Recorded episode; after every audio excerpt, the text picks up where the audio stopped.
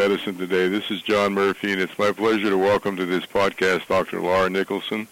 Dr. Niklason is a professor of anesthesiology and biomedical engineering at Yale University, and her research focus is on regenerative medicine with particular emphasis on lung tissue engineering.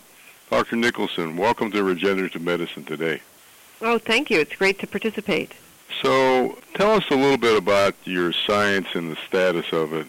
And I know that you have an interest in this broad subject of lung tissue engineering, but I also believe you have an interest in particular in whole organ tissue engineering.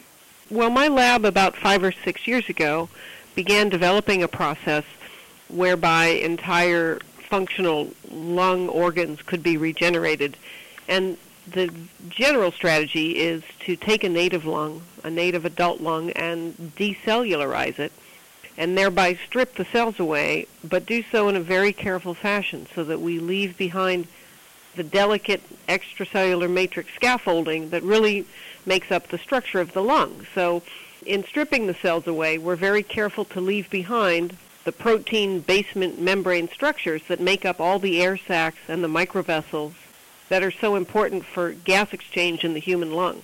We then have developed a bioreactor for culturing the scaffold, and the bioreactor mimics a lot of aspects of human lung physiology. It provides nutrient flow through the vasculature and also provides a means whereby the lung can breathe. We can expand the lung at a rate that we choose we can also use this bioreactor to culture cells in the lung and repopulate it so that after a period of several weeks of bioreactor culture, we're able to harvest an organ which consists of the matrix and the cultured cells and in vivo can function for up to several hours as a functioning gas exchanging lung.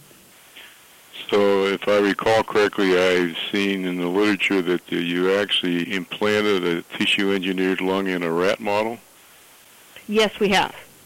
And so, at least in terms of a first preliminary step, you've demonstrated the feasibility of this concept.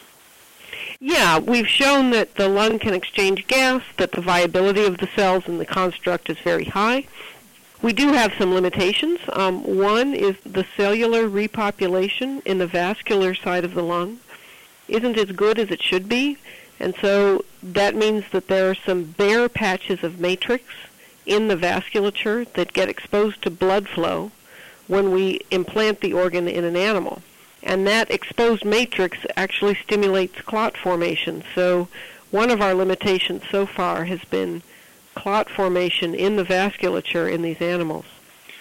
So I guess the other question that occurs to me is that when you repopulate the tissue engineered scaffold that you've created, what kind of cells do you use?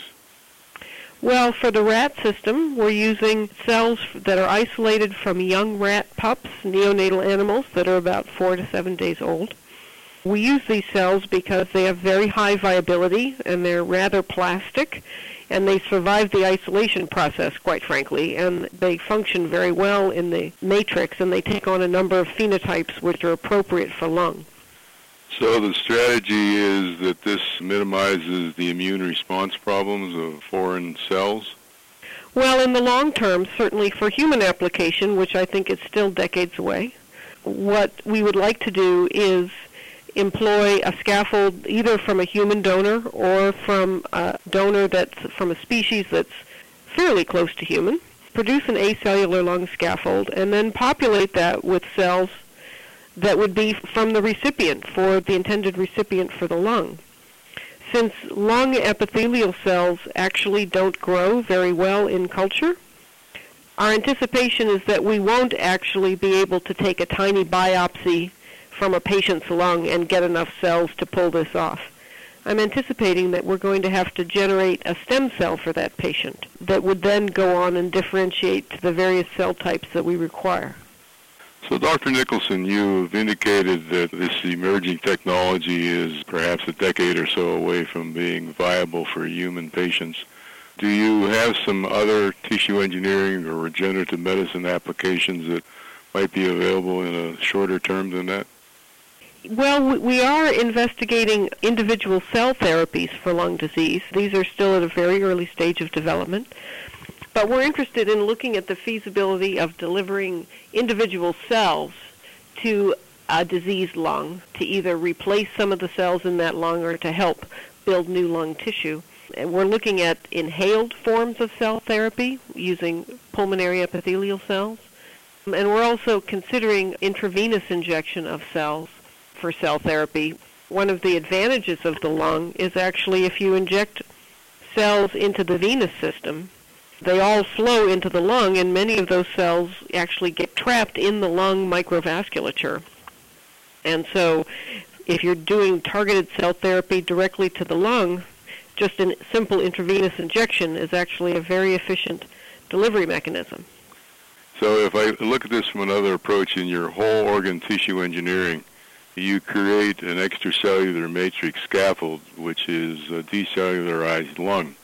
Is it possible to inject extracellular matrix perhaps in an aerosol into a lung to do some therapeutic outcomes? In my mind, it's hard for me to imagine a scenario where that would be useful.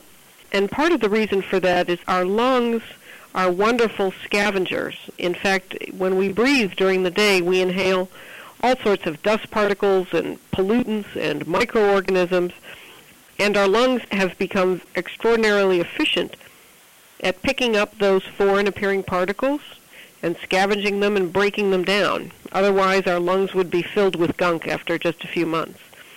My concern is that if we had sort of an aerosolized or tiny particles of matrix, those might be viewed as just another piece of foreign material and wouldn't necessarily contribute to lung regeneration. I understand. I hadn't thought about it from that perspective.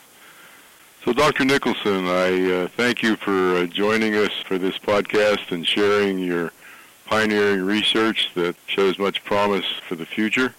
I uh, remind our listeners that we welcome suggestions in terms of topics that could be addressed. You can reach us by email at mail at regenerativemedicinetoday.com. Until we meet again in two weeks for another podcast, best wishes to all our listeners. Thank you.